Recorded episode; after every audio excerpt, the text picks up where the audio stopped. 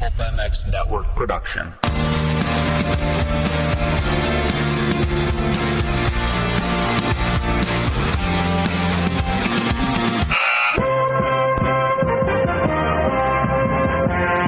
Welcome to the Pulp Hockey Show with Steve Matthes. Support the show by clicking the Amazon banner on pulphockey.com before shopping. Follow the show on Twitter at Pulp Hockey. Subscribe on iTunes and find us on Stitcher or your favorite podcast app.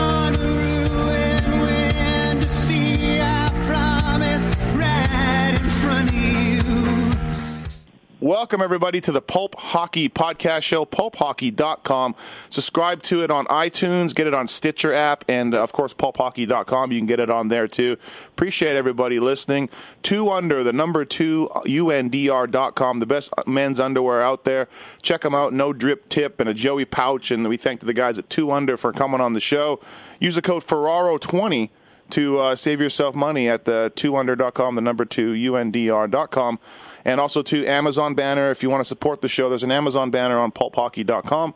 Click on that, takes you to Amazon, make a purchase, and uh, then we get a small slice of it, and I'm able to. Um, keep this show going. So I appreciate it. Thanks for all you guys for listening to the Ferraro shows and, and, and Randy Burridge, Rob Brown, and all that. We got another guy on the line right now, former NHLer, uh, played for uh, Hartford Whalers, Winnipeg Jets, Boston Bruins.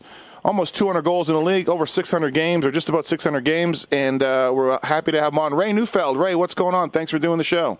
Oh, I appreciate you having me, and uh, just out at my lake home, enjoying uh, the last few days before the snow starts flying. Yeah, really. I know. Uh, I'm from Winnipeg, as I told you before we started, so it's got to be just about time for uh, the snow to hit.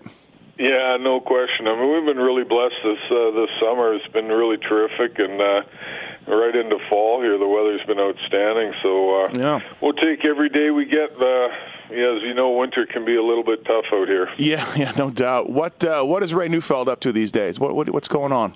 Well, I've been uh, been doing a few things. When I, I was coaching there for a while, uh, coaching in the Manitoba Junior Hockey League with the uh, with the Winnipeg South Blues, uh, and about about four years ago, I guess I left uh, left the Blues and decided to venture into the oil and gas industry and started working lo- alongside my wife uh, with a, with a company in in Alberta and. Uh, so for the last number of years, I've been learning that uh, that gig and uh, making making my living that way. So uh, it's enjoyable. Right now, it's a little bit slow. So uh, we've been uh, enjoying this whole summer. We were fortunate enough to have the summer off, which was nice. And uh, and my wife just got called back to work, and I will be heading out in a couple weeks to uh, to do the same. Coaching, I imagine, like a lot of players uh, I speak to here and there, a little frustrating because you're sort of helpless behind the bench. Did you, did you, did, did, and, and yet you wear the wins and losses more so you wear the losses, I guess, right? How was it for you? Did you did you enjoy it or was it was it, was it stressful? Well, it, it was an enjoyable time. First of all, I mean, the level I was coaching is a junior A hockey level, and uh, some of the players are, are really good, and some of them are just playing because that's as high as they can play, and that's that's sort of where they're going to be at for the as far as their life ambition in hockey goes. So uh, you get a mixed bag, but is is, is I I enjoyed I enjoyed the process. Uh, I find that. Uh, as a, it's a lot different than playing. I mean, playing you can go out and sort of take matters into your own hands at times, especially if the game, uh, you know, gets a little uh, little bit silly. Sometimes you're you're able to you're able to step in and do things. And as a coach, it's really uh, it's a whole different outlook. You you really are teaching players and and uh, trying to get them to buy into what your your philosophy is as a coach and. Uh, and your systems and things like that. So it's a whole different aspect and a big learning curve initially. And I was fortunate enough to work with a with a gentleman who's uh, had a lot of experience, and uh, I learned a lot from him, and it was a good time. You bet. I enjoyed enjoyed it all. You enjoyed it all, and um, so you're still in Winnipeg. You're born and raised in Winkler, um, and uh, and lived in Winnipeg for a long time. Like you said, you're doing a little stuff out in Alberta, but um, being in Winnipeg, did you ever think the Jets would come back? And we're in year three or four, I think, of the Thrashers moving up there. And I know, like I said, I'm from there, so I've got friends with tickets, and uh, I go back and see them every now and then. It's pretty amazing they got a team again. I got to admit, and and it's been, it's been. I mean, you know, they went to the playoffs last year for the first time. Regardless of results, it's been an incredible success. No, there's no question about it. I mean, when the team left, I mean, uh, I don't know. You've probably seen some of the highlights and all the all the talk about when the team left and how sad the city was to see them go. And Mm-hmm. you know, economically, it just wasn't in the cards at that time, and uh, and so things had to change and. The Jets moved on, but uh, thankfully, I mean, uh, everything there seems to be cycles in life, and things turn around. And Yeah. and fortunate enough, the Jets, uh, you know, ownership uh, group is, you know, Mark Chipman and them have done a terrific job of being able to bring the Jets back, and uh, and the city has embraced it. I mean, as as we knew they would. I mean, when Yeah. I played with the Whiteouts in the playoffs, and uh, you knew how enthu- enthusiastic the the Winnipeg Jet fans were, but uh, well, I'll tell you, they've taken it to a, no, a new level now with the with the new Jets in town, and uh, it's just awesome. It's great to see the city's excited. There's they sell out every single night. Yeah. It's tough to get a ticket. I mean, the atmosphere is outstanding, and uh, it's just great to see them back playing and and having success. They're not just No. in the league; they're they're having success as well. So uh, right from the top all the way down to that organization, they've they've really done a terrific job. Yeah, they've got some. That Nick Ehlers kid looks great. I think Hutchinson is an up and coming star. Scheifele, obviously, uh, pretty good. Trouba is is great. I mean, they you know they've really got the makings, and I think like Hockey News rated them the number one uh, future watch team for their prospects. They, they've got a future here going on. They actually may have something going on here.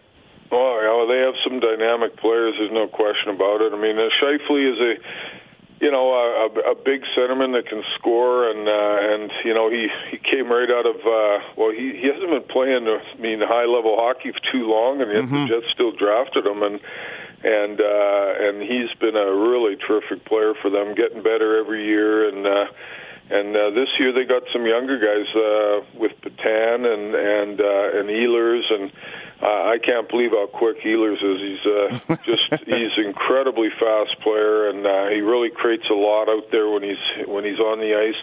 He's still trying to figure out a few things on the de- defensive side of the game, as all young players struggle Yeah. with. But uh, but he's certainly a terrific offensive threat, and uh, the Jets look good. I mean, they you know they've drafted well, and uh, their organization again. Uh, uh, has done a terrific job, Cheveldayoff, in, in, in as, as far as the personnel goes, and uh, and the type of team they want to bring into Winnipeg, and the type of people more more more so than uh, you know just uh, the players. I mean, they they they have good character people uh, in their organization. You know, with Blake Wheeler and uh, Andrew Ladd, and Yeah. just some really terrific uh, individuals that uh, great great guys to build a team around. So there's a lot of positives, a lot of things uh, for now and in the future, and I think Maurice has done a, a terrific job with that with that group.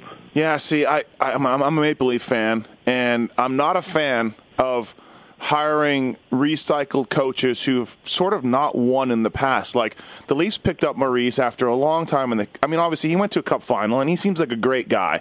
Mm-hmm. But he, you know, he he had a bad record with Carolina. He didn't do anything spectacular outside of that one cup run. The Leafs hired him, and he didn't do much. And when the Jets picked him up, I'm like, oh man, like go. Like I was thinking, like go get a hot junior coach, go get a hot assistant.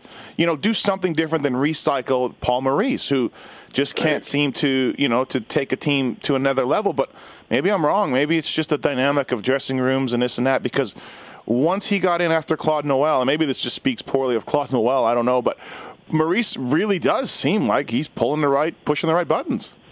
Well, there's no no question. I mean, he's he's. Uh, I don't know. I mean, he he was really hungry to get the job, and uh, I think he was just uh, you know delighted and excited and every other uh, thing you could think about when he was hired by the Jets, and uh, and uh, he brought in that maturity that uh, that the hockey club needed from from in that position, and. Uh, no, no disrespect to Claude Noel. I mean, I thought he did a good job. He got a lot out of his team as well. But uh, Maurice just uh, had a had a different uh, uh, different way of going about it, and uh, got the goals against cut down because he knew they'd get enough offensively. Uh, but they need to look after their own end. So he started, you know, taking some pride in some of those things and managed the players to buy into that. And and of course he got the big guy going. I mean, Dustin Byfuglien, probably one of the best players. Uh, well, he's a really underrated in my in, in Yeah. my opinion as far as overall as, as far as his ability and what he can bring to a team and And uh, when I first saw the Jets play, he was inconsistent, and I think you know now he's he has a more consistent game. You have a, each night you have a, a better idea what he's going to be doing, and Mm-hmm. and Blake Wheeler as well has elevated his game uh, to another level, and uh, their goaltending has been really solid. So uh, Yeah. you know, I mean, Maurice has been able to tweak the right button, so to speak, and and and pull the team in the right direction, and the players have seemed to bought in, and and uh, yeah, so they're having success. But but he certainly. Uh, I, I like him. I, I like what he's done and what he brings, and and just his overall defensive first. Take care of your own zone first, and uh, the offense will take care of itself. And uh, I know it's an old cliche, but it's certainly working for the Jets. I got a sense from talking to guys up there that Byfuglien, he's a UFA at the end of the year. So is Andrew Ladd, but I got a feeling like Byfuglien might be the guy they're not keeping. He might want, he might price himself out of Winnipeg. Uh, is that something you hear? I, I, you know what? I I haven't heard that. I don't know. There's lots of talk. I mean, uh, you know, him and Andrew Ladd both need to be signed, and and uh, I don't think the Jets want to. I mean, I, I think they'd like to have both of them. Obviously, Yeah, and Byfuglien's for sure. Part of their hockey club. I mean, it's going to be tough for them to get uh, sign them both, but I think they can do it. Maybe they move a few other parts there to to make some cap room for Byfuglien. And I, I I'm not sure, but I know he's from the area. Like he doesn't. His hometown isn't Mm-hmm. that far away, and I know he's certainly by the way he's playing for Maurice. You think he'd like to stay here, but. At the end of the day, I mean, he's a big price tag, and and Yeah. uh, a lot of teams would probably want to go after a guy like that. But hopefully, you'll have the sense to realize it's you know they all make a lot of money nowadays. So uh, Yeah. sometimes being in the right situation with a chance to win and, and uh, is is better than just running after the almighty dollar bill. So. Yeah, really, right? So hopefully he'll see it that way, and hopefully the Jets figure out how to how to move some parts around so that they can sign both those guys. You sound like you keep up pretty good with the game, and you watch it now, and, and you know you're still a fan nowadays after after a long career.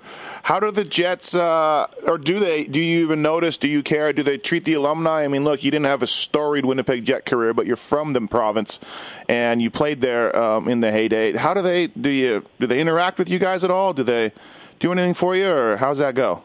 Well, I think I think when the Jets initially came, like uh, Jets uh, 101 they call them, and then the two 2.1 I guess is the uh, The, is, the is new one, yeah. Jets, and and really it's the Atlanta Thrashers fra- franchise coming here. So. Uh, in Winnipeg, there's a lot of mixed, uh, a lot of mixed teams. A lot of different guys have played with a lot of different organizations, not necessarily the Jets that are living in Winnipeg right now. So, so as far as the alumni, I, I think the, uh, um, you know, the organization felt that they had enough on their plate to get the team, uh, you know, going in the right direction and all those types of things that they had to do off the ice as well as on the ice, and and so uh, they haven't looked at the alumni too strongly at this point. But Okay. I know it's in their uh, on their list of things to do to start, you know, identifying and establishing some kind of an alumni going forward. And, Yeah. and and so I, I I'm I'm optimistic that that'll happen, and and uh, you know we're certainly the players are around around Winnipeg that would like to be a part of that, and now with the Manitoba Moose coming here, there's also Yeah. some players from this area that played for the Moose. So That's right. There, I, I'm forgot. sure Yeah. with the ownership group that the Jets have and and the organizations that they've, you know, people that are Mm-hmm. in that organization, they'll figure something out and and uh, and uh, you know they'll take care of the alumni as time goes on. Yeah, I forgot the Moose. Yeah, they bought the Moose. They bought the brought them all over. So yeah, they're playing out of the arena too. I forgot about that. Yeah. The MTS Center. Yeah, they are, and that's you know an interesting. Uh, you know, interesting that the Jets uh, decided that they'd sooner have their farm team right here in Winnipeg, and I think that uh, you know over time you might see other teams doing the same thing. We'll see how it plays out, but uh, you know they certainly had a lot of success when the Moose were here, so we'll see how they draw. I mean, the first year it's always hey the Thunder here they Yeah, are, but let's yeah. see how they do in uh, Well- year three and four. That's just it. There must be pretty confident in the market. Look, Winnipeg's not the biggest city around. I think there's seven, eight hundred thousand people. It's kind of the same since I left. It's not necessarily growing huge, but it's not shrinking either. And you know, to to basically say, hey, there's two pro hockey teams in town for everybody. Um, that's bold. That's a, that's a, they must be have done their studies and figured out that they can still sell decent Moose tickets. Um, well, I guess we'll wait and see. So Yeah, well, I think I think so, and I think the hockey fans in Winnipeg are, are you know, uh, to be able to watch the young guys that are coming up Mm-hmm. and, and uh, future players that could be on the Jets, I think uh, certainly is an interesting area for a lot of people in Winnipeg that can't afford Jet Jet games or Right. can't get a ticket. Not that they can't afford it, but you just can't get into the building. So this gives them an opportunity to be able to watch and. Uh, I think that uh, you know the the people in charge up top uh, in the organization uh, certainly have done their homework on that and and feel that uh, I know that Zinger, uh, you know the Yeah. the general manager's uh, assistant GM of the Jets and general manager of the Moose is happy because he's way less travel. it was pretty hectic when the team was in St. John. Can you? Was he the equipment guy when you were there? He was. Okay, He yeah, was yeah. the- so okay, Yeah. it's a crazy story. A guy from the equipment guy becomes a GM, and then now he's you know assistant GM of an NHL team. Like, good job for Zinger. I don't know him at all, but that's, that's a real cool story. Oh yeah, it is an awesome story. He's a great, uh, interesting guy. I mean, uh, he's uh, he's paid his dues. He's been around hockey longer than anybody I know, and uh, and he's a smart guy. He's really a smart uh, smart at what he does. He he certainly does a terrific job at, at all levels, and even when he was uh, equipment manager and trainer and stuff for the Jets, I mean, he he always took his job seriously. Did a fantastic job, and uh, you know he's uh, he's just a good guy to know and good guy to to, to have on your team. One thing about Winnipeg, I go back and I watch the games at the. My buddy's got a box at MTS Center, and I've had I've sat in the, some seats and here and there whenever I go back home. One thing you realize, and I, and also too in my travels, I, I go to tons of games uh, whenever I can. When I'm on the road, I travel 40 weeks a year. Um, one thing you realize is okay, the MTS Center is great, it's beautiful, it's nice. Then you think back to the Winnipeg Arena, Ray, and you're like, and obviously you probably don't know because you, you were playing on the ice, but God, that place wasn't very good to watch a game. Like it just, it just the upper decks were too steep and too high, and the other seats were on the ends. They were you were way up there, and it, the pitch was just it was square. It just yeah, it yeah, wasn't a very nice arena. I don't know. Yeah, it certainly was a different uh, different arena. I remember as a youngster, uh, you know, coming in to watch the the WHA uh, games with Bobby Hull and that, and uh, and was sitting way up in the upper deck as well, and being scared to walk down the stairs 'cause you might go rolling all the way down to the ice surface. But Who designed yeah, that I thing? mean, those were, those- that arena has has has had its uh, its own uh, history and. Uh, and certainly uh, the people of Winnipeg loved being a part of that building as well. And playing there was fun. Certainly enjoyable times. Uh, uh, being playing in essentially my hometown. I mean, I'm from Winkler, Manitoba, but to be a Winnipeg Jet was was really a thrill. And uh, okay, I was going to ask you you, about it's that. very Yeah. humbling actually to be a, even today to be uh, be a Winnipeg Jet in, in the city of Winnipeg. I mean, you, you, people recognize you and, and acknowledge it uh, pretty much everywhere you go. So. Uh, it's really, a really humbling experience for me. I was going to ask you. So I have I have your bios open here, and I knew you were obviously a Manitoba guy. Like you know, I was a kid when you came back home, and we knew you were from Manitoba. But I got one bio that says you're born in St. Boniface, not far from where I grew up, and one one that says you're born in Winkler. Well, So what's Yeah, the deal? I grew I grew up in Winkler, but I was born in St. Boniface when I Okay. was a youngster. I mean, I was born in Winnipeg and was adopted when I was four years old uh, to a family in southern Manitoba. And my father, uh, at that time when I was adopted, we were living in Morden, and he was going through pharmacy school, and then he uh, he graduated and bought a bought a, a drugstore in Winkler and moved Mm-hmm. the family. Uh, to, to Winkler, so that's where I grew up. That's where my roots. That's where I played all my minor hockey. Is, Okay, Winkler. Yeah. is Winkler, yeah. So that's where there's a little bit of confusion on whether am I from Winkler or am I from from Winnipeg? Winnipeg. Well, I was born in Winnipeg, but I grew up in Winkler. And hey, uh, Dustin Penner from Winkler, Eric Fehr, uh, Yeah. Eddie Eddie Belfour, not Carman is basically Winkler, right? I mean, correct. Well, yeah, maybe my geography is wrong, right? that But- area, Pembina Valley area. Sure. sure. Yeah, Yeah. there's quite a few guys actually. Uh, uh, the Froese kid, Byron Froese, who just got called up from the, the Oh, Maple yeah. Leafs. Yeah. He's from Winkler as well, and uh, Crazy, played on the same high school team as I played on, the Winkler Zodiacs. crazy, right? That's in a little little hot hot spot area there. Yeah, there's there's quite a few guys. There's a, a Dick guy too. Gosh, I can't remember his first name now. And then there's a Cron that got drafted by Calgary, and and he's a goalie. He's from there. There's there's there's quite a quite a few guys uh, from the area. Morden has a couple as well. Galloway, I think, one of the referees or or uh, one of the players I can't recall. He's from that area, so there's there's a lot of good athletes in, from that region for sure. Let's get into uh, let's get into your career a little bit. Let's go back a little bit. Drafted. Uh, 81st overall, 1979. Of course, the legendary 79 entry draft, where it seemed like it was a power pack right? draft. I'll tell you. Yeah. So, uh, I, talking, no, think times were different back then for sure. Um, did you know? Uh, you know, obviously there wasn't the hype and all that for these draft prospects that there is now. But were you like, hey, I want to go in the NHL. I'm I'm going to get drafted. I, this is my thing, or was it like, hey, look, I got selected uh, fourth round? Like, how was that? You're getting drafted experience.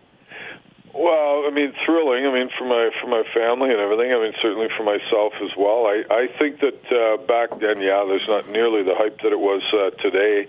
Um, and I remember just being being at home, and uh, we were just hanging around uh, at the house and mm-hmm. waiting for the waiting for the phone to ring and you know, I I I, uh, I knew I was going to get drafted. I just didn't know where I was going to get drafted. So, right. uh, I mean, my last year of junior hockey is. I mean, I was playing with the Flin Flon Bombers. Our team got sold uh, in my last year to Edmonton, so I played with the Edmonton Oil Kings and.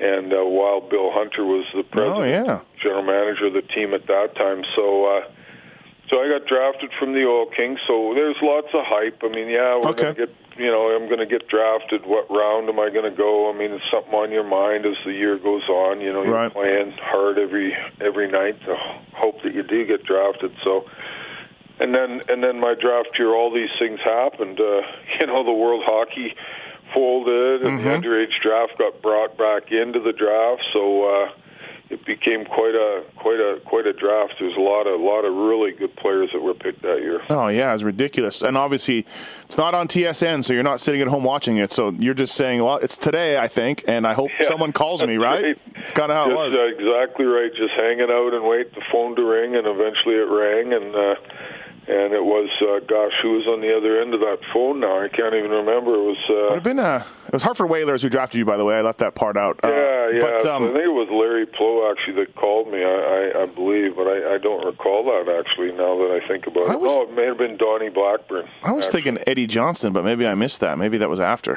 Um, yeah, that was after. Yeah, so I think it was Donnie Donnie Blackburn mm-hmm. that gave me a call. Said you've been selected by the by the Whalers, and, and you and you immediately ran to a map to look where Hartford was. Probably. Yeah, where where is this? Where am I going? Exactly. Right. Exactly right. Um, yeah, so drafted by Hartford Whalers, uh, and so it would have been a nice story for you to go to Winnipeg, but I think they were too busy drafting Jimmy Mann first first round of '79. So yeah, good good yeah. job, Jets. Um, that was a tough pick for them, but I mean, right? you know, Fergie was that kind of a player, and he I mean, was. Right. you watched, I mean, I played against Jimmy Mann, and uh, yeah in the All Star, uh, we had an All Star weekend or, or week uh, over Christmas where the Western Hockey League played Quebec and played Ontario, played the Canadian Olympic team, and a, and a couple uh, team from Finland, a team from Russia, and Jimmy Mann was playing for the Quebec uh, mm-hmm. All Stars, and uh, you know he he was a he was a tough customer, and uh, at, at at the junior level, I could see how a, a, a scout could see. Well, geez, if he could carry that game over to the pros, he, he right. could be a player. But they forgot he you know. Uh, yeah, nothing anyway, against Jimmy Mann, but yeah, good guy, good guy, yeah. Jimmy, and certainly one guy you want on your team, if especially if you're playing against uh, some rugged uh, yeah teams. So yeah, I want to talk a little bit about Fergie. We'll get to him when you get to Winnipeg because I, I, do want to hear some Fergie stories. But um, so you get drafted by Hartford. Uh, you spend the 79-80 season. You, you, get in eight games. Now, did you get them in the beginning, in the end? Did you go to camp and immediately they said, "Hey, kid, go to Springfield"? How did the how did the first camp go, and how did you get the eight games in? Well, the eight games came towards the end, but I mean, mm-hmm. I. I uh, Yeah, I mean, I'm like uh, probably like every young hockey player that uh, goes to their first uh, pro camp. I mean, your your eyes are open. You're like, wow, this is incredible. I'm here. I can't believe it. Uh, you guys are, but these also guys are you big. have a sort of a, a little bit of arrogance, like you know. Uh, that you you feel you're good enough to play and, and make it, and I realized like wasn't too too long after I was there, maybe three days into camp, that boy, I, I had a lot to learn about the pro game and uh, and what it was going to take to be a professional hockey player. So uh, I got sent down at the end of camp, and you know, made my way to Springfield, and that was a whole other experience too. Just adapting to the American Hockey League, the pace, the the size uh, of the players, the uh, type of game you had to play. Uh, and and I, in Springfield, we were playing in the Big E, which was like uh, a little wooden box. I mean, it was just a small, tiny rink, and uh, the boards were as hard as you know, like running into concrete, and. uh you know, it was uh, it, it wasn't a a great building to play hockey in, but uh, that's for me and Donnie Nachbaur and Jeff Brubaker and a few of the guys within the, the Whaler Hartford Whaler organization Mm-hmm. that uh, sort of learned our game and how to get to the National League. And Larry Kish was the coach and you know, really a tactical coach, uh, hard working coach, uh, hard on, well, I wouldn't say hard on players, but just tough and fair. And and uh, boy, I'll tell you, I, I I learned in a hurry what it was going to take to make it to the National Hockey League, and Mm-hmm. he, you know, he he allowed me to go, or I got called up with eight games left in the season, and I was playing good enough uh, down on the farm. They gave me a shot, and I didn't play a lot when I got called up those first eight games. Uh, you know, played you know fourth line, not a lot, lot not a lot of minutes. Mm-hmm. And uh, the next year, though, when I went back to camp, I had a good camp, and I stayed with the big team. So Did uh, was Gordie playing? Did you play with Oh, yeah. My first year was we had like it That was his last I mean, year, I've been right. So blessed in hockey. I've been around some of the greats of the game. I mean, Uh-huh. it's incredible that I mean Gordie Howe was there. He was 52 years old in my, my last year. Scored 15 goals in his last year of pro hockey. Right. He's 52. I mean, yeah, very impressive. What Dave was- Keon was there. Bobby Hull was there. Oh, I mean, I for- Mark Howe was there. I mean, geez, there was a bunch of, you know, uh, really terrific guys and great hockey players. I forgot about Bobby Hull. That's right. They signed Hull too. Um, yeah, and he and his wife or his girlfriend or whatever, uh, you know, was hurt in, a, in an automobile accident. So he came, played a bit, but never really got on track with the Whalers. Didn't play a whole lot Mm-hmm. of games. How was Gordie with you? I mean, you're 19. He's 52. was he? Well, Was Gordie he? was awesome. Was he? I mean, Okay, yeah. He, he was he was great. I mean, uh, I was friends with the Howes. Like so, you know, we lived in Glastonbury, Connecticut, and uh, we got to you know uh, hang out with Gordie and Mark and Marty and Oh, cool. and uh, yeah, so we were really good friends with Marty Howe, Marty and Mary Howe, and, Mm-hmm. and uh, used to go fishing with them a lot. But uh, you know, Gordie just to, you know, even at 52, if he was he obviously wasn't playing the same amount of minutes as he was when he was at 25, you know, Yeah. so but still had the hunger and determination uh, as he did when he was a young player. I mean, didn't like to not play. I mean, so. Yeah. I remember one night sitting on the bench, and he'd just say to me, like, geez, uh, you know, they should put me out there. Uh, I might be able to do a little, a little more than some of these guys. I mean, he still had the itch to play even at 52 years of age. Um, yeah, and, and Keon. What do you remember about Keon? Well, I roomed with David, so on the road, uh, the few games that I played that year, uh, uh, he was I, I was able to room with him. He's a pretty quiet guy. Yep. I mean, uh, on the road, he uh, mind his own business type guy, and uh, and just a really, uh, I mean, he was a competitor. I mean, Keon. I mean, these guys are Hall of Famers, right? So Right. Yeah. you know, they come to the rink with a purpose every night. I mean, they wouldn't have been Hall of Famers had they not uh, played at, at a high level and a high standard. And and uh, that's what I remember most about Dave Keon is just his character and what he brought into the dressing room and what he stood for and and uh, the work ethic that he brought even at 42 years of age. Was incredible. So was I read Howard Baldwin's book? Was he around then? Yeah, he was Yeah. the owner of the team. Uh, Right.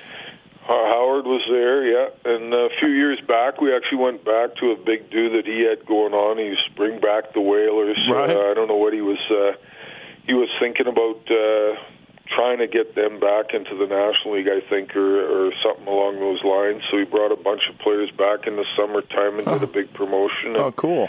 then in the winter as well, we did an outdoor event out there and played against the Bruin alumni and yeah, it was it was fun. It was good to see Howard again, and uh, you know, reminisce with some old guys and uh, guys Yeah. that I played with. You know, Blaine Stoughton was another one. Oh, yeah.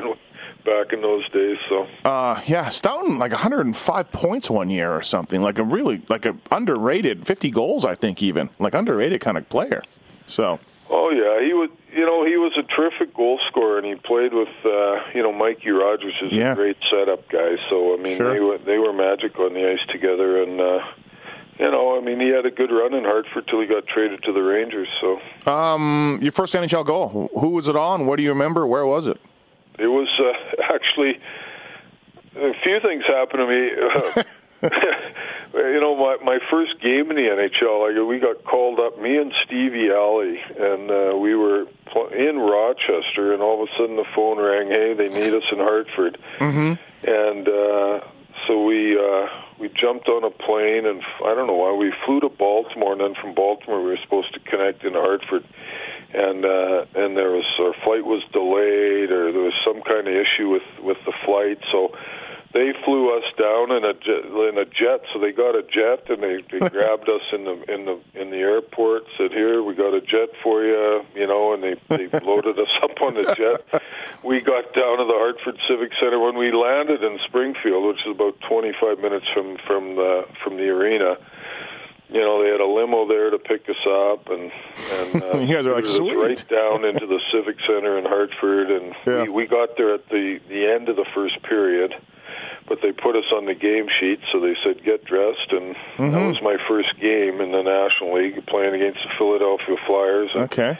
Bobby Clarke, who's my favorite player, and Wayne Stephenson. Oh, yeah, Flim- played, Flin Flon played guy. a year of senior hockey in in Winkler, so uh, Yeah, it was yeah. kind of cool. And and then, then that night we jumped on a plane, went to uh, Montreal, and I scored my first goal in the Montreal Forum on a breakaway on Bunny Larocque. Nice, nice breakaway on. Uh, yeah, in the forum. That's a nice way to do it. forum, assisted by no, none other than Mr. Hockey himself. Oh shit! Look at you. That's pretty cool. Yeah. Yeah, no. it was. It was neat. So, Yeah. you know, something I'll always remember for sure. I love. I remember uh, being a big Maple Leaf fan growing up. When when Bunny got traded to the Leafs, I was like, oh man, this is the guy. This is the dude that's going to do it. Um, because uh, you know he he played behind Dryden and he was the guy and.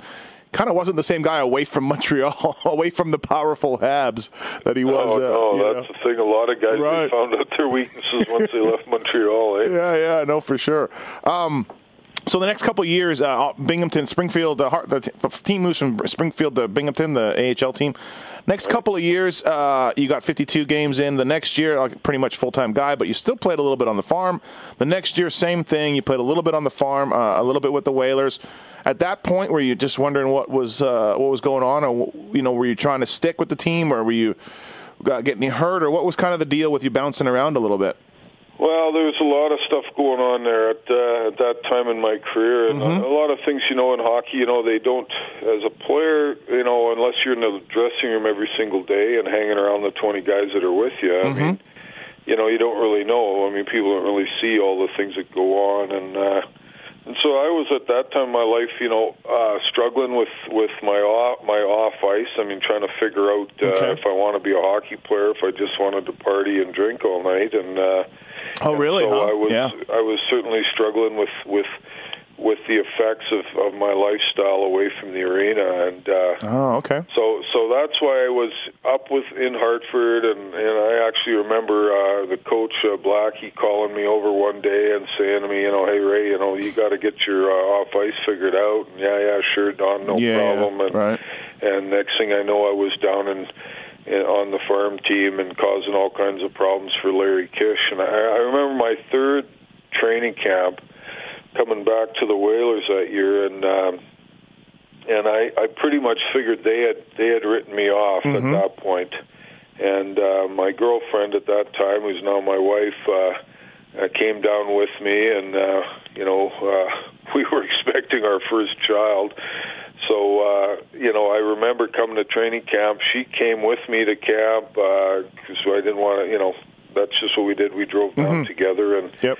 and uh, and I remember all the everyone wondering, okay, well, is he going to play hockey this year or what? So they sent me down the farm team. Larry Kish pulled me into his office and said, Ray, I mean, I got one question for you. Are you here to play hockey, or are you here just to, you know, have fun? And I said, well, you saw me with my my my my wife or my girlfriend, and Yeah. uh, I think Got a that kid. says it all right Yeah. there. And he said, yeah, okay, I'll give you another chance. So so that winter i just i took me a month or so to get into a groove and Mm-hmm. uh, got hooked up with uh with a real good line with Bobby Sullivan and Paul Messier, who was the centerman, Mark Messier's brother, actually, and uh, Larry Kish, and we had a good team, and and you know I just went to work. I mean, I just came to the rink every day with a determination that I was going to be the hardest working player. It didn't matter if it was practice, game, whatever it took, and Mm-hmm. and uh, you know I got things turned around. I, I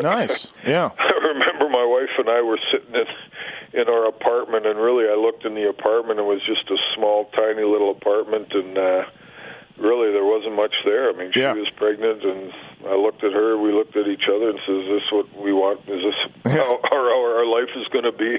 Right. said- You're I like said, "No." you're like, hey, I've got some gifts. I I have this opportunity. Uh, we could make thirty thousand dollars here in Binghamton or whatever, a hundred and whatever it was. yeah, sure, or whatever you know. at the National League level. So, Yeah. you know, I buckled down, and thankfully, you know, that year it just all came together. I mean, we had a, we had a like really good team. We Mm-hmm. had uh, Larry Kish was a terrific coach. Uh, and uh, for me, he was a great coach. I can't speak on what other players thought, but for me, he was the right guy at the right time. And and uh, you know, I just I just came like played hard, and I was still having a few issues away from the rink as far as my my alcohol and drinking too much and all that stuff. But I mean, uh, I had it more under control, and uh, and uh, yeah, so I was able to perform at a high level, and our team went all the way to the division final that year, and uh, or pardon me, the the Calder Cup final. Yeah. we lost to New Brunswick, but uh, the next year a number of us made the Whalers, and Larry Kish was the head coach, and Yeah, so- uh, and so I got my chance at that point. He he obviously had confidence in me as a player and allowed me to play, and I I got the minutes to prove I could play at that level. Yeah, 26 goals your first full season, uh, 27 the next couple. Like that's more than respectable numbers. Um, Ron Francis, uh, rookie year too. You played with him. Did you did you sense he? I mean, he was drafted, I think, uh, third overall, maybe Yeah. maybe fifth. Um, and uh, did you get a sense of Ronnie as a rookie? Like, hey, this this kid's pretty good. He led the team in scoring. So Yeah, well, yeah, he was he was a good hockey player. There's no Mm-hmm. question about it. I mean, uh, but again, a great person. I mean, that's one thing. uh, Ron Francis is just a terrific person. I mean, just uh, you know, I mean, so much character, so much. Uh, what he brought into the dressing room every day with his his attitudes and and uh, the type of uh, individual he was. I mean, uh, I I can't say enough about him. I, again, another one one of those kind of guys you're just blessed to be around, and uh, Right. and uh, was a great hockey player. I mean. I, I mean, he could score, uh, but his ability to pass the puck was really incredible. I should have had, I probably should have had 40, 40 45 goals a year. Yeah. I missed a lot of chances, like where uh, a true goal scorer would have scored, right? right, Uh, right. And uh, you know he he was he was just really uh, he had all all the chemistry. It didn't surprise me that he he was a Hall of Famer and Yeah. one of the greats of the game. I, I say underrated greats. I mean, Yeah, he was yeah. a lot better player than people gave him credit for. I kind of compare him a little bit to the guy you played with later, uh, Dale Hawerchuk. Uh, maybe obviously Ronnie's got better numbers. Dale's uh, Dale got hurt a little bit near the end, but uh, two guys that just uh, were centers, carried their teams, didn't have great teams, put up numbers, and probably a little underrated. Both of them, you know, like they're, to me, they're a similar guy.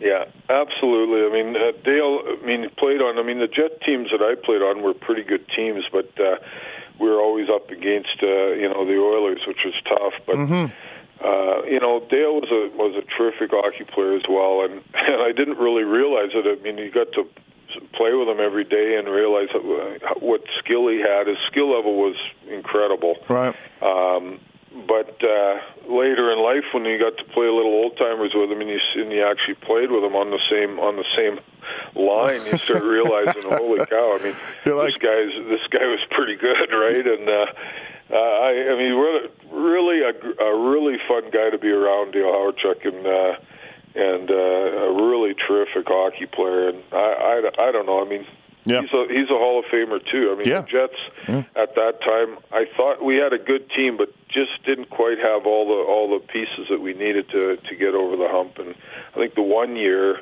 uh, we were close.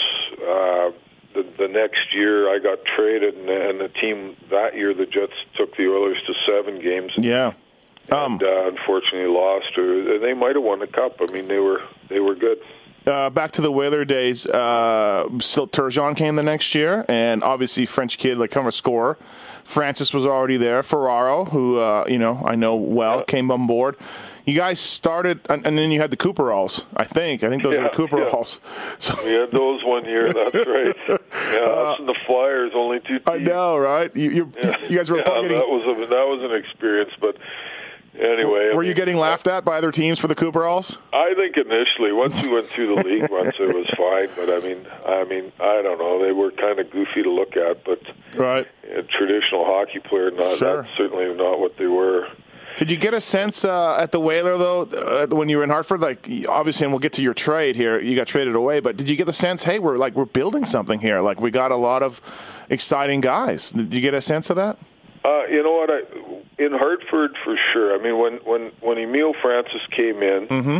uh, and I, I remember that first day at training camp, and he, and and the cat came in, and we're all in the room, and he's meeting with the players, and I knew from that day on that that things were going to be different in Hartford. I mean, pre pre Emile Francis, there was a lot of loose ends or a lot of things going on that probably shouldn't have been going on, and and guys that they uh, you know trying to understand or figure it out, and all of a sudden they brought in an established guy, Emile Francis, who has uh, you know pretty terrific history as far as building hockey teams, and you could tell right away that. Uh, that things are things are going to change. And uh, you know, they they brought in guys like Ferraro, Paul MacDermid, Kevin Dineen. Yeah, Dineen, yeah. Uh, I mean, uh, you know, they got rid of some of the guys as well. But uh, that were, you know, had some history with the Whalers, but just not a winning history. So they sort of moved those guys along. Um, and they brought Mike Liut in, and uh, Yep. you know, Mark Johnson came in for a while, and they pushed him along as well. But uh, yeah, I think when Mike Liut came, that was that was also one of the pieces of the puzzle that started to turn the Whalers around. I mean, because his persona in the dressing room and his uh, determination to win uh, certainly brought in a completely different attitude. Yeah, he was. Uh, I think he was finalist for the Vezina one of those years. Um, Yeah. you know, with the Whale. Did you play mostly first or second line uh, for in 26, 27, 27 goals in three years? Well, I Played was with Ronnie a little bit? When I played one year, I played with Johnson. That'd have been my first year, and then Mm-hmm. the next year, I think Mark got moved along. I think to, I can't remember where they traded him, Pittsburgh or something, and uh, and then I started playing with. Uh, with Francis, Mm-hmm. and and they moved Stoughton along too. So Blaine was always uh, playing with Ronnie, and then when they traded him, uh, then I was fortunate enough to play with Ronnie for a year. Or Should have so. got. Should have got forty.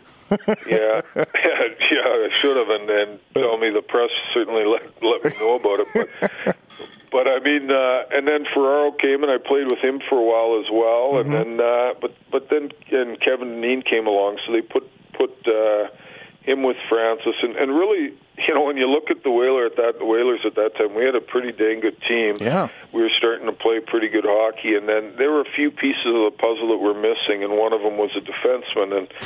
and uh, so, I mean, This is where you come- this is where- yeah. trade. He did, and, this is where you come in. and I was the one that they traded, right? So, uh, unfortunately for me, uh, you know, it was a tough thing. I was, I think, the last guy other than Francis. It was, uh, you know, with the, all the people that uh, Emile Francis had traded and moved, and Mm-hmm. and uh, you know, I was one of the last guys from that old group, and uh, eventually, I was the one they moved for Babych. So. Yeah, 85, 86, early in the season. Dave Babych for Ray Neufeld, straight up swap. Uh, I was living in Winnipeg at the time. Babych uh, was a fourth overall pick, I believe. And, you know, you could. I remember the f- press kind of got on him. The fans kind of got on him. This guy's not going to do anything. He's not going to be any good. Um, you know, and then the trade came, and I think immediately people were, were kind of like, "Oh wait, we need a defenseman. We shouldn't have gave up on Dave Babych." Um, but for you, did you did the trade just come out of nowhere? How did it happen? Where did you find out about it? Well, I think the guys on the team knew that, uh, you know, that the, something was going to happen with our group, but we weren't really sure what, right? So, you know, at the time, I mean, uh, Ulfie Samuelsson was, uh, well, I was playing with, uh, he was on our team as well. I mean, the Whalers drafted some really good players, man. Yeah. I, I mean, he was one of them. And, um, and uh, so we were rooming together, and we were in Philadelphia, and we just got in from uh, going out to eat, and uh, Mm-hmm. all of a sudden the phone rings, Never good. and and it's Jack Evans. I text right. Yeah. He says, Ray, you got to come up to my office. I said, or up to my hotel room. I mm-hmm. said, okay, sure, no problem. And so away I went. I told Alfie I got to go see the coach. So mm-hmm. I walked up there and knocked on the door, and Jack was Jack was standing there. He walked in the room, and you know had his back turned to me, and then he, you know, Texas. He was such an easygoing guy. I mean, Okay. he didn't want to have, tell me the news, right? But Yeah, he, yeah. He, had, he had to. So he turned around and looked me in the eye and said, "Ray, we've traded you the to, to we've traded you." And I said, "Well, where'd you trade me?" He says, "To the Winnipeg Jets." And I said, "Okay, great. Uh, thanks Yeah. for everything." And Yeah. and uh, that was that. He said, uh, "You know, you can get you. You know, you got to be wherever in a, Yeah. in a day. Go see Emile Francis tomorrow in Hartford, and then he'll tell you what to do from there." And he he thanked me for everything, and I thanked him, and that was that. So Mm-hmm. Yeah, you had 15 points in 16 games, so you're off to a good start. You know. yeah, I was. I had a really good start. I mean, and that was again the, during that trade. There were things again personally. I mean, uh, here's this uh, struggle I kept going through that a lot of people didn't realize. But uh, you know, I was trying not to. Uh, I was trying to get sober, and at the same time, uh, you know, play hockey at that level. So uh, when the trade happened, I was I think about seventy days uh, sober at that time, and uh, so it was really discouraging news for me and my wife. I mean, we were choked. I mean, Yeah. you know, I mean, going home to Winnipeg, you think, wow, I'd be excited, but uh, Yeah, I was we really say, loved right. Hartford, and we Yeah. were we were in the community. We lived there year round. I mean, we we were involved in in uh, all the different charities that we could be, and all that kind of stuff. So it was Right. It was tough. It was a, it was hard to move, hard to leave. Yeah, the good Yeah. news. The good news is, you know, you're from Manitoba, and uh, and like you said, Winnipeg Jets were your childhood team, which is great, and that's a super positive. But the bad news is, like you said, it uproots everything, and in a sense, maybe there's more pressure on you. The hometown kid comes home, right? Uh, there's Yeah. a, there's a, and then you got fans and buddies bugging you for tickets and whatever. Your old buddies, Yeah, yeah. Well, Like, there's you know. there was a little of that, but you know, uh, the tough part about the, tr- I mean, getting traded. I mean, it was tough. And first of all, I mean, if I sit back here today and Mm-hmm. and and I look at that that trade, and I've certainly have analyzed it a thousand different ways. I mean, I I think. You know, and I thought the press was completely unfair. I mean, uh, Mm-hmm. I thought uh, um, they were expecting way more than they they had a, a misconception of what they were receiving as a player for for Babych, you know. And I wasn't a slouch. I mean, at the time of the trade, I, I yeah, like I was a point a game guy. I was scoring twenty twenty five to thirty goals in the National Hockey League. I wasn't, you know, just some Right. scrub hockey player. I was no. a pretty good hockey player, and uh, and uh, and Fergie needed a guy to have a physical presence, which was my game. I wasn't a heavyweight, but I wasn't uh, you know a welterweight either. I was sort of a middleweight Mm-hmm. that could handle my own, and uh, and they were getting run out of the building by the Calgary Flames. And uh, every year I was there, I think. Uh, we beat the Flames in the playoffs, so I mean, if that was the reason Fergie brought me in, I guess we accomplished that you did it right. Yeah. But but I but I I just thought overall it was just so much uh, that first year was so hard because the player Babych was an incredibly popular player in Winnipeg. Um, yeah, with his teammates, and uh, and so they were having a dismal year, and uh, Fergie shook the team up, and they traded traded Babych, and you know we I I don't know all the history of Wayne Babych and or Dave Babych in Winnipeg, and I don't it doesn't really matter. I know him as a person; he's a terrific guy, and uh, and um, you know I, I talked to him today when we see him at the rink, and Yeah. uh, you know I was fortunate enough to play with him on a junior team for uh, in for that week or over Christmas. And Right.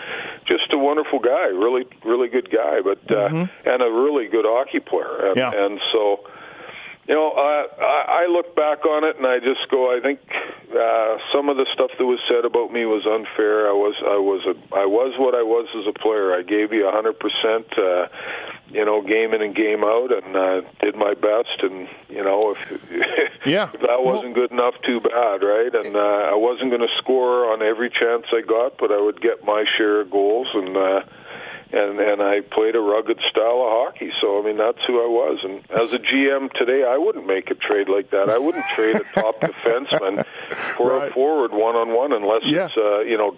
If I'm trading for a Hawerchuk or a Francis and I have to give up my top defenseman, Yeah, I'd for do sure. that. Yeah. But I wouldn't trade a guy who's a 25 goal scorer for a top defenseman. I'm just not doing Well, that. So you know what's interesting is, you, is you're going on about this, and, and and one of my questions I have written down here was, do you remember the the heat you took from the media? Because again, I'm younger than you, um, but I was a kid reading the sports papers, and that's was a question I had because I did feel like people were hard on you in your hometown. Oh, yeah. You know, Hey, um, it so was tough. that is funny that you bring that up out of the blue without me asking because I was going to say, do you remember that? You clearly do. Uh, I do. It was it was uh, one of the hardest things I dealt with as a player. I mean, Right. and on top of that, I was dealing with personal issues off the ice, Mm-hmm. and and uh, you know, they a lot of people didn't realize that, and uh, and and you know, uh, yeah. So it, Yeah, was, a, it was yeah. a difficult time in the dressing room. Coming to the rink every day was tough. I mean. Um, yeah, the, the, uh, and I- no disrespect to the players that were there. Mm-hmm. No disrespect to the coaching staff. Uh, Dan Maloney, Yeah. right, was your guy? well, Dan came the year after, Yep. which was a saving grace for me. The when I got Oh, okay. traded was Barry Long, and, Oh yeah, very long. and right. uh, you know him and Babs were like super tight, and uh, and so that was a really d- difficult situation for him as a coach. And and I'll be honest, I. I I, I think he didn't handle it very well. Right. I'm sure if he had to relive that now, he would have he would do it differently as well. And I mean, hey, I, I was just traded the team. I mean, I I had no control of it. I mean, Fergie's the one who made the trade, not Yeah, me. And yeah. and uh, and yet I was the one that was uh, you know, criticized through the whole process. And nobody ever once looked and said, "Well, why did the Jets make that trade?" They just said it was the worst trade they've ever made. They never held anyone else accountable for the trade, as far as I knew, Yeah. uh, except for me.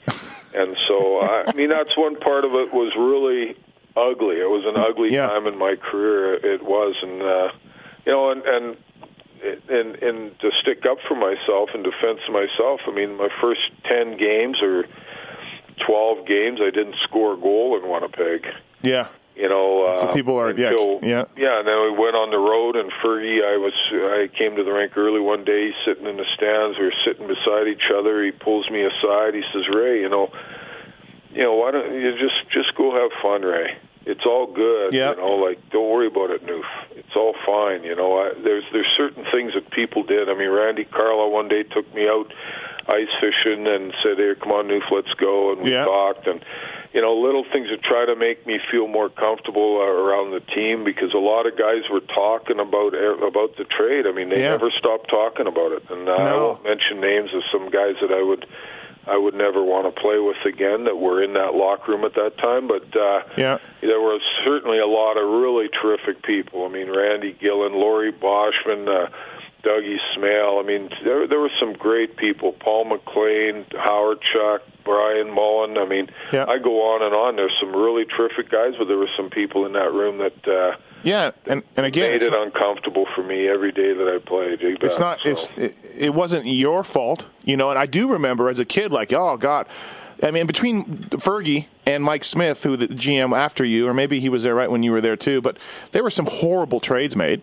And, and there really was, and and you're right. I remember people being pissed off that you weren't Dave Babych, and it's like you had nothing to do with it. Yeah, and people yeah. were like looking at Babych's success and his skills. He was a mobile defenseman, could score, could hit, kind of Right. like you know was a good player. And, and yeah, people kind of Yeah, like and no, and nobody ever talked about, hey, why don't they go find another defense? Yeah. and, and, and then make fill that hole and and and you know, I mean, the year, the first year I got there, really, there there there, there were a lot of challenges within that team. They just a lot of things changed, and the players Mm-hmm. weren't happy, and and then Maloney came in, and things started to turn around, and. uh you know, and I, and my role changed completely. I went from being like uh, playing on a on a with one of the top two centermen in the, uh, on the team to to playing in a more of a defensive role against other teams' top lines. You know, so Yeah. I played with Bosch a lot of the time, and Laurie was a terrific hockey player, and I mean, he, geez, had a fantastic career. He's a great guy,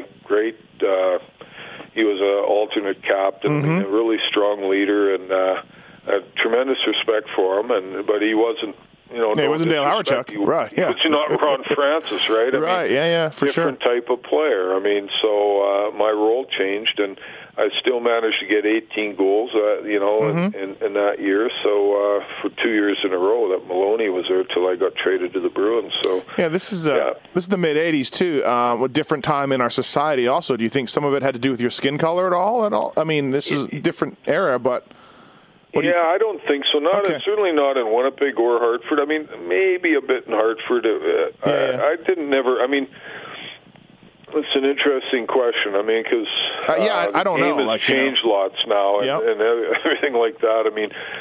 Um, there were some.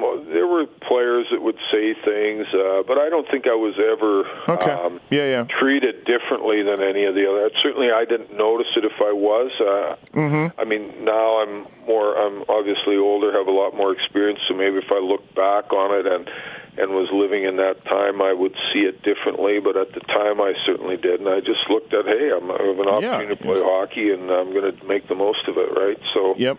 Um, so uh, yeah, it was it was a tough. So again, it's not the real cool story. Would be the hometown kid comes back, and you know, and you said like you said, one year the Jets were really good and uh, beat Calgary.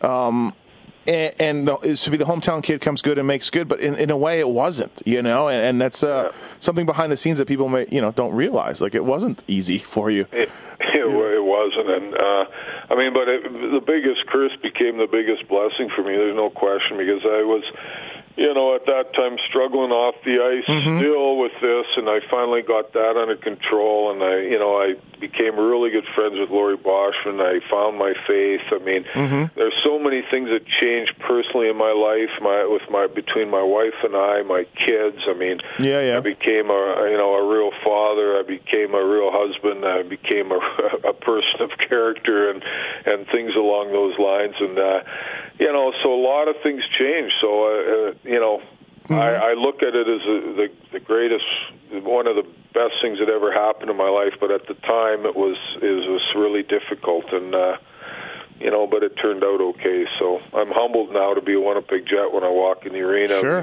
Where I walk in the city of Winnipeg, and people love the Jets, and they Mm-hmm. don't they don't go, oh hey, there was a guy that was traded for Babych. Babych, I mean, right? They, they But, just hey, say, hey, there's a Winnipeg Jet, and uh, I would not blame you if you if you just slug somebody. If somebody ever said, said Well, that to you. you know, those are the uh, crazy times. I mean, uh, Norm, I don't know how other players would have taken it. I mean, uh, I, I really don't. It's just uh, some of the things that, that transpired that were really, really tough. I mean, Right. and I, I'm not one for murmuring, you know, and guys Yeah, yeah. sometimes like to, you know, get in their little corners and talk, and you and you're wondering, geez, uh, you sort of knew what they were talking about. Yeah, right? yeah. So, good good teams uh, in Winnipeg, uh, up and down, but and. Unfortunately, you're playing with uh, against the Oilers, uh, Gretzky, Kurri. Uh, the Calgary had a great team. Um, there must have been times where you were just like, "Man, we're good. We got Hawerchuk." Like if we were in the Norris division, or you know somewhere else, uh, Dale Hawerchuk, would, we, our team would be you know first or second. We'd be great. Hawerchuk would be ruling the, the world, and we would have a solid team. But man, you just you're playing Gretzky at ten times, eight times a year, and you're playing Calgary, and it's just like, what can you do, right? Yeah, well, we we with Calgary when we had their number for whatever reason. Mean, uh, the first year we were there, our team was we struggled. I mean, that year we we made the playoffs. We only played uh, a three game or best out of uh, three, I think it was. It was something weird. I, I remember Calgary won anyway, so we didn't beat them that year. But the next two years after that, we beat them four straight both Yeah. years, and and uh, and and then we went on to play face the Oilers, and uh, well, that was that was just tough, tough, tough to beat the Oilers. I mean.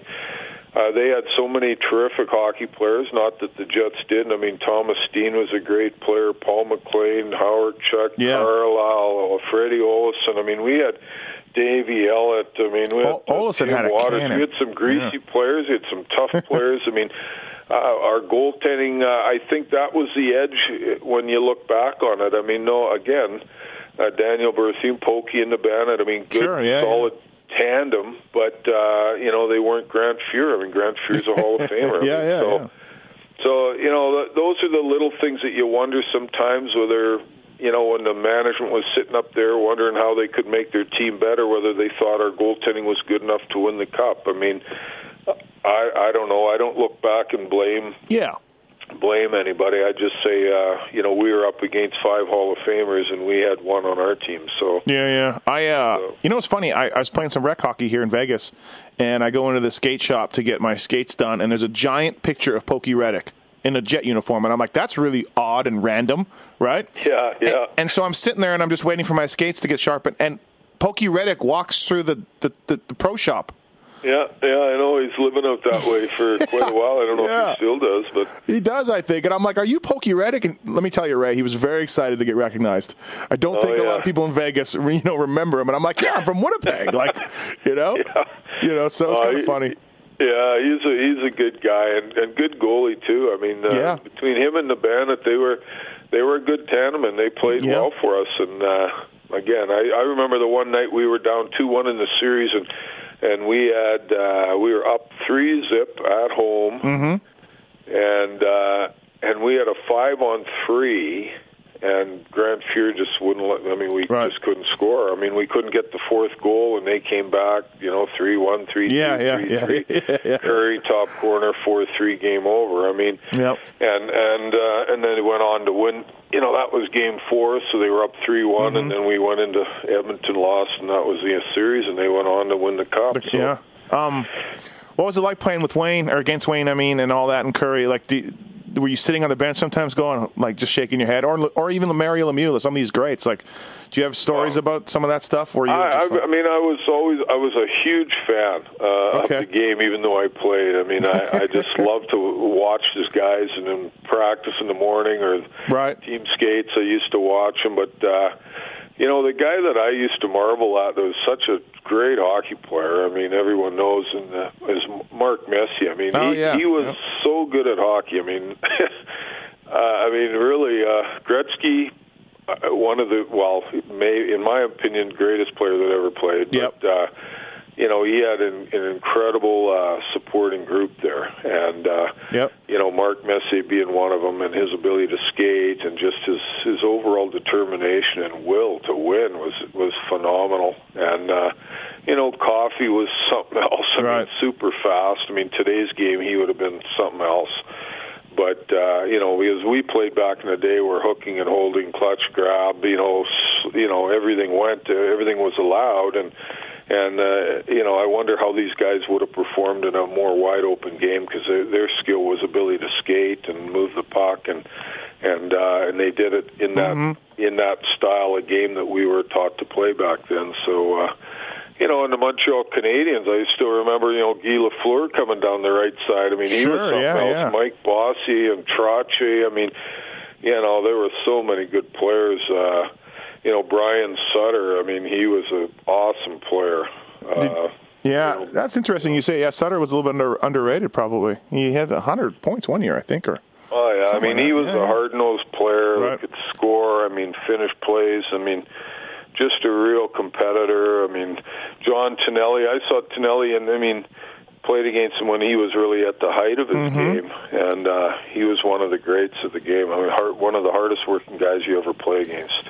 Did you? Uh, Bob Gainey, Bob Gainey, great player. Guy Yeah. Carbonneau. I mean, that, I mean, It's funny there that were so many great players back then.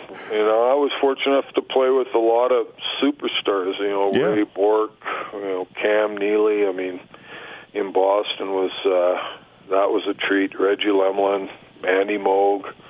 I um, mean, there's there were some great guys I got to just you know be around. when you got traded, yeah, Winnipeg to Boston, um, you were struggling a bit uh, with the Jets, and was it uh, was it a little bit of a relief? How'd that happen? Well, it was, you know, I thought at the time. I mean, that's one of the things about players. You know, you always think you're you're better than than maybe you are.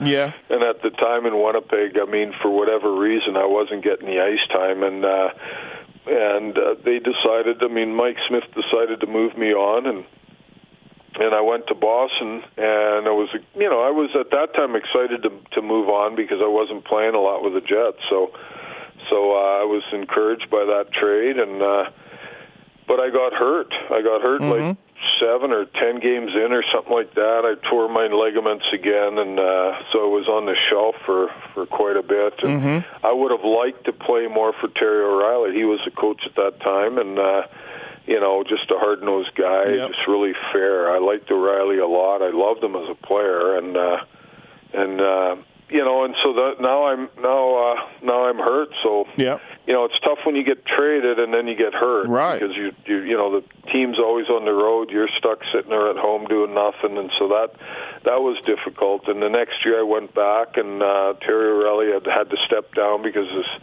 his son uh, was quite ill, and he needed to spend more time at home with him. And Mm-hmm. you know, and Mike Milbury moved in, and yeah, so That was that, it. that didn't go great for me. So me and Bobby Joyce seemed to be his. Uh, you know, It's- it's- yeah. I ended up playing on the farm team, and uh, that was that was you know sort of I, I lost my drive to be a player after that. Yeah, I was going to say. So that was your last year. You just you just kind of knew that was it. You knew the ride was over. I mean, you probably. I mean, looking at your stats, you know, you were two years removed from a twenty goal ski season. You probably could have got a you know another job, another thing. You just kind of walked away. You were like a little beat down a little bit, and just kind of over the game. Yeah, I was Yep. kind of yeah. Beat down's a good good uh, Mm-hmm. good analogy or a good uh, way to say it. I mean, I was uh, really discouraged with hockey at that time, and and for whatever reason, I mean, my experience with Boston or with the farm team that year. Um, you know, we had a really we had a terrific team at the start of the year, and then the Bruins just raped all our players. And yeah. They took our best defenseman, a couple of our forwards. I mean, and and Yep. they all got called up, and and they didn't replace anybody, and and so our team went from being a top team to uh, just missing the playoffs, and and that was hard. And my stats were good enough to still play. I think Sure, I yeah. probably could have came back and played. I had like 23 or 20 some goals in my last year in the American League, but. uh yeah, I was just sort of uh, worn out, done with it, if you will, and uh, I got called by four different teams to come Mm-hmm. to camp, but they didn't want. You know, I said, "Well, give, give me a contract and I'll come." Yeah. Yeah. And uh, they said, "Well, no, you come and we'll give you a contract if we think you can play." And I said, "Well, you know what? Uh, I think I'll just sit this one out." You know, um, So- Burridge. I did did one of these with Randy Burridge, who you played with. Um, Yeah. he, he went the same thing to to to Buffalo on one of those, and he ended up staying three years. But he said it was really insulting because he was uh, off a thirty goal season, and they were only could give him a, a PTO, which nowadays is common, but back then was not common for vets. You know. Yeah, it he was, really. yeah. I mean, and I, I don't know. I didn't understand it. I, I probably, when I look back on it now, Mm-hmm. it, you know, I don't really have regrets in my career. But I mean, that's one thing that I wish I could have changed. Is is uh, you know I should have went, especially when the oil the Oilers called, like Sather called and said, "Hey, why don't you come?" What? And I, I played I played junior hockey in Edmonton for a year, so I was familiar with the rink, familiar with their team, and uh, you know I probably should have went. Pittsburgh called, Vancouver called, Washington called, and I turned all of them down. I said, "No, I, I think I'm done." But uh, you know, I probably would have ended up playing on Cape Breton or something. And then uh, Sather had a history of taking old guys. You know, he had a history of Yeah. giving guys a couple more years, He right? did, yeah. So, Ray Hill, Rachel Linen, and uh, Kent Nilsson, and yeah, uh, yeah. Dave Lumley played there. Sure. Guys like that, you know, he just sort of kept those old guys around. So, I mean, and I was familiar. I mean, I think I probably would have did okay there, but uh, I, I don't know. You can look back on it now. I Yeah. just said, "No, I'm done." So, Yeah, yeah, it in. you knew that it was it was time. Uh, Yeah. Just a couple more questions for you on the Pulp Hockey Podcast with Ray Neufeld, uh, former Hartford Whaler, Winnipeg Jet, Boston Bruin. Uh, your toughest goalie for you was there a guy that just stoned you all the time? Was there somebody that comes to mind that you just left you shaking your head? Oh boy, uh, I, I'm trying to think. Uh, I don't know if there would have been. Uh, I mean, Fuhrer probably. Mm-hmm. Yeah, maybe. My, right. uh, yeah. uh, I, I I don't really recall. I mean, Okay. I didn't. You know, I wasn't like a 50 goal scorer. So I mean, guys. I mean, all the goalies are pretty good. I thought so. You know, I scored a lot of my goals on rebounds, and uh, you know, very seldom was I, you know, coming down the the wing and and put her in. I mean, I was usually uh, off a tip, deflection, rebound Yeah, goals. the greasy, greasy goals, dirty Yeah, goals. and, and- greasy goals. Yeah. Well, was the uh, the right hand catching glove too, which is different Yeah. and weird. So Yeah, absolutely. Uh, Mike Liut was probably the hardest goalie to score on, even in practice. yeah, it's, the guy was so massive too back then. For for goalies back then, nowadays, you know, Ben Bishop and these dudes are six six. Liut was six four, and I remember everyone just talked about how how big he was. You know, Yeah, Um, he was he was big and he was quick and he was really you know or you know uh, in his net he had control of his his movements in his net, so he was tough to score on. And Mm-hmm. I mean Patrick Wall was pretty good too, but uh, Mike, Mike Liut was. Uh, you know, we played uh, Vancouver one night, and, and we were at home, and he was he wasn't with the team very long, and uh, and I don't know, it was two one going in the third, and and they they got four by him in the in the in the third period. Yeah. We, we lost six one at home, and I just remember.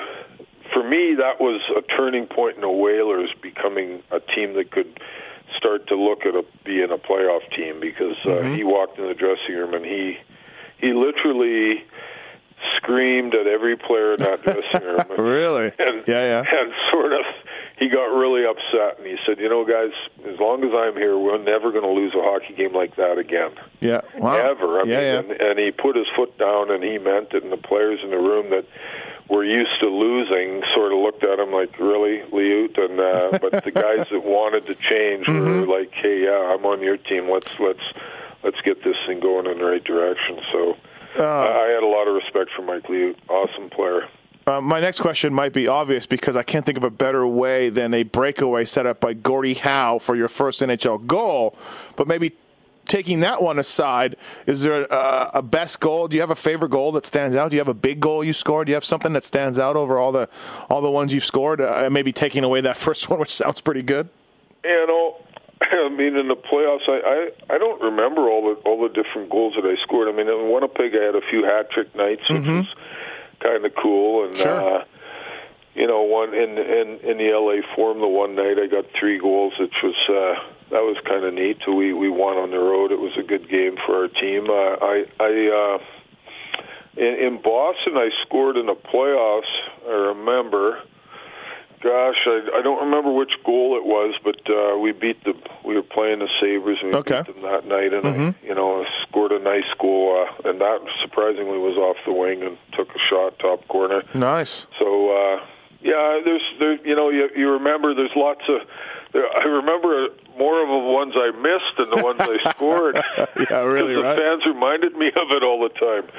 Yeah. Actually, this one writer in Hartford was just relentless on the goals that I missed. Uh, Holy cow, wow. it was tough. I think Scott Taylor was hard on you too in Winnipeg days. He was. I mean, I know Scott now, so I Yeah, mean, yeah. we've talked. I mean, I haven't. I, I wish that he would sit down with me once and actually ask me the questions that you're asking me about uh, Right, right. my time in, in my career because I would shed some light on that. But uh, he was trying to do his his gig at that time, and Yep. you know, Tim Campbell, he's still with Yeah, the Jets there, right yeah. now today, and I, I look back on when when I was playing with the Jets, he was there, and uh, you know how much more experienced he is at his job now, and how much you know he's learned a lot over the years. So uh, you know you can tell how how he talks about players now. It's a, Mm-hmm. just a little bit different than it was when I was playing, and he was just trying to figure it out at that time. And uh, Sure. a lot of respect for Tim Campbell and, and how he's he's grown as a as a, Right. sportscaster. Very good. Really, Yeah, really I, good. I just said I was just a I was just a kid, just a fan, but I remember you getting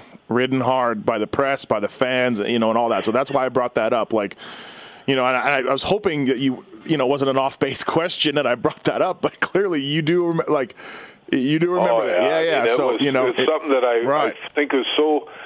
I, I I mean, I look back on my career and I went, you know. I was fortunate enough to play uh, 600, just under 600 games, over 800 professional hockey games. Not every kid from Winkler, Manitoba, Yeah. I mean, or uh, Southern Manitoba, or Canada. I mean, it's a dream. It's something you always Yeah. want to do, right? And Yep.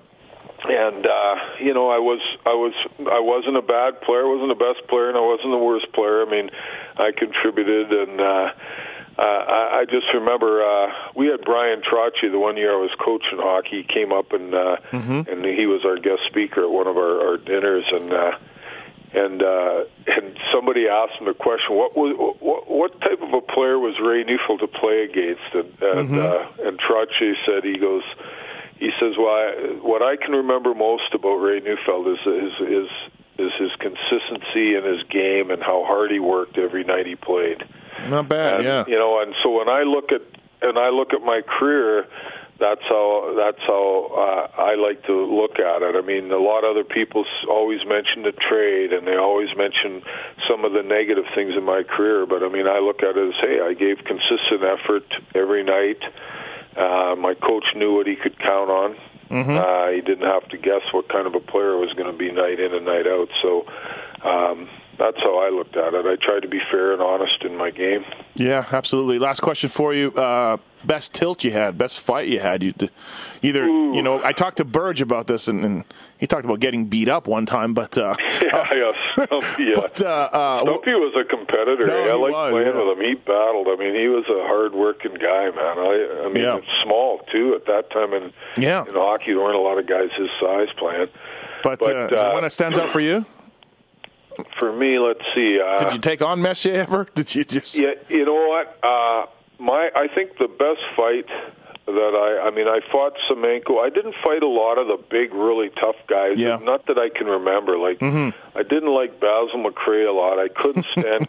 you know, uh, Chris Nilan. Uh, I, di- I mean, I fought him, but we didn't really have a toe-to-toe fight. And I, I mean, and Nyland, I didn't like playing against him, but I, I respected him as a player. And I mean, a hard-nosed guy for sure. And uh, you know, I got to play with him years later in some tournament we went went to play overseas. But uh, my best fight, what I'd say, was the year I made the Whalers, and we were playing in Binghamton, New York, and uh, it was exhibition, and we were playing against the Philadelphia Flyers and Frank Bathe, I think his name was Okay.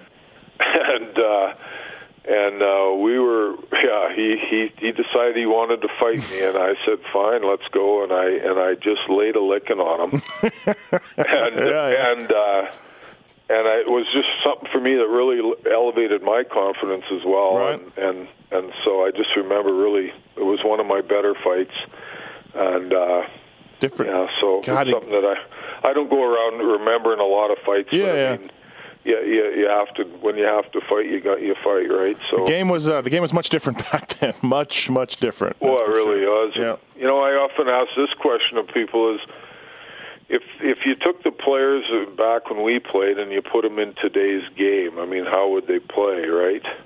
Yeah. And Yeah. a lot of guys say, "Well, you know, I look at Ray Ferraro. I mean, he, he was fast. I mean, he Mm-hmm. could score. I mean, he was phenomenal shot, smart player, good on faceoffs. I mean, why couldn't he play in today's game? I mean, Yeah. what the biggest difference for me is that the players just train more. They're more aware. Mm-hmm. You know, they have all the video. I mean, they play hockey 12 months of the year. They train 12 months of the year. I mean, uh, but but the, the the the things that made us hockey players, our dreams and the desires we had, and the will to win and compete, uh, are still in each and every one of us. We just Yeah, don't- we just absolutely. don't train the way we used to, right? So Yeah, yeah. No, for sure. that's the difference, in my opinion. And, and you and you watch some of those old classic games, and there would have been a whistle every ten seconds. There was some, Yeah. there was some well, heinous. that's right. Yeah, I mean, yeah. lots of lots of things different. Oh, dude, it was like you're, like you're paying a price in front of the net back then. You are Oh, literally yeah, yeah. paying You a had price. to have a you had to have a pair to be able to play back when we played. I mean, there's there were Oh. guys that were pretty. I mean, going into Philadelphia, Boston. I actually loved playing in Boston Garden. A lot Mm-hmm. of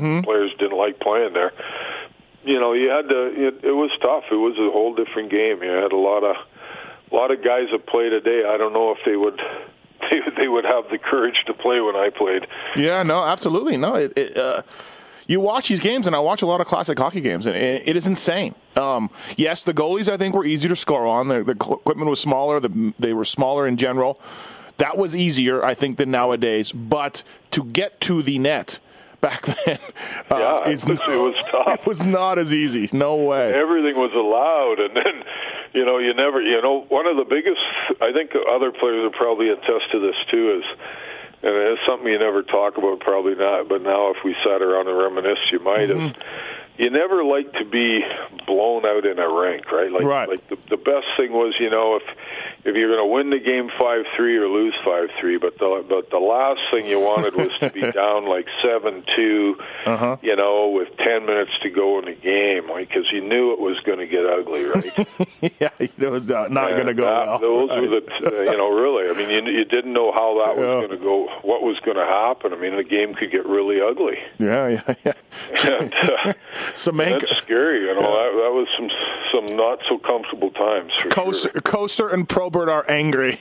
Watch Yeah, out, I like mean- you know. It, it was it was it was nuts. Yeah. So well, uh, thank you for taking the time for doing this. I, I took you longer than I kept you longer than I said I would, and I really appreciate you uh, uh, going down this uh, memory lane with us on Pulp Hockey podcast. Oh, my pleasure. Absolutely. Uh, thanks for thinking about me, and uh, I'm sure we'll chat again. Say hi to Mr. Ferraro if you see him. I will do that for sure. Absolutely. Thank you, uh, Ray Neufeld, former Hartford Whaler, Winnipeg Jet, Boston Bruin, uh, longtime career in the NHL, 595 games and some playoffs. And uh, thank you for doing the show, Ray. Appreciate it. Uh, you're very welcome. Have a good day. Thanks, you too. Bye. You bet. Bye now.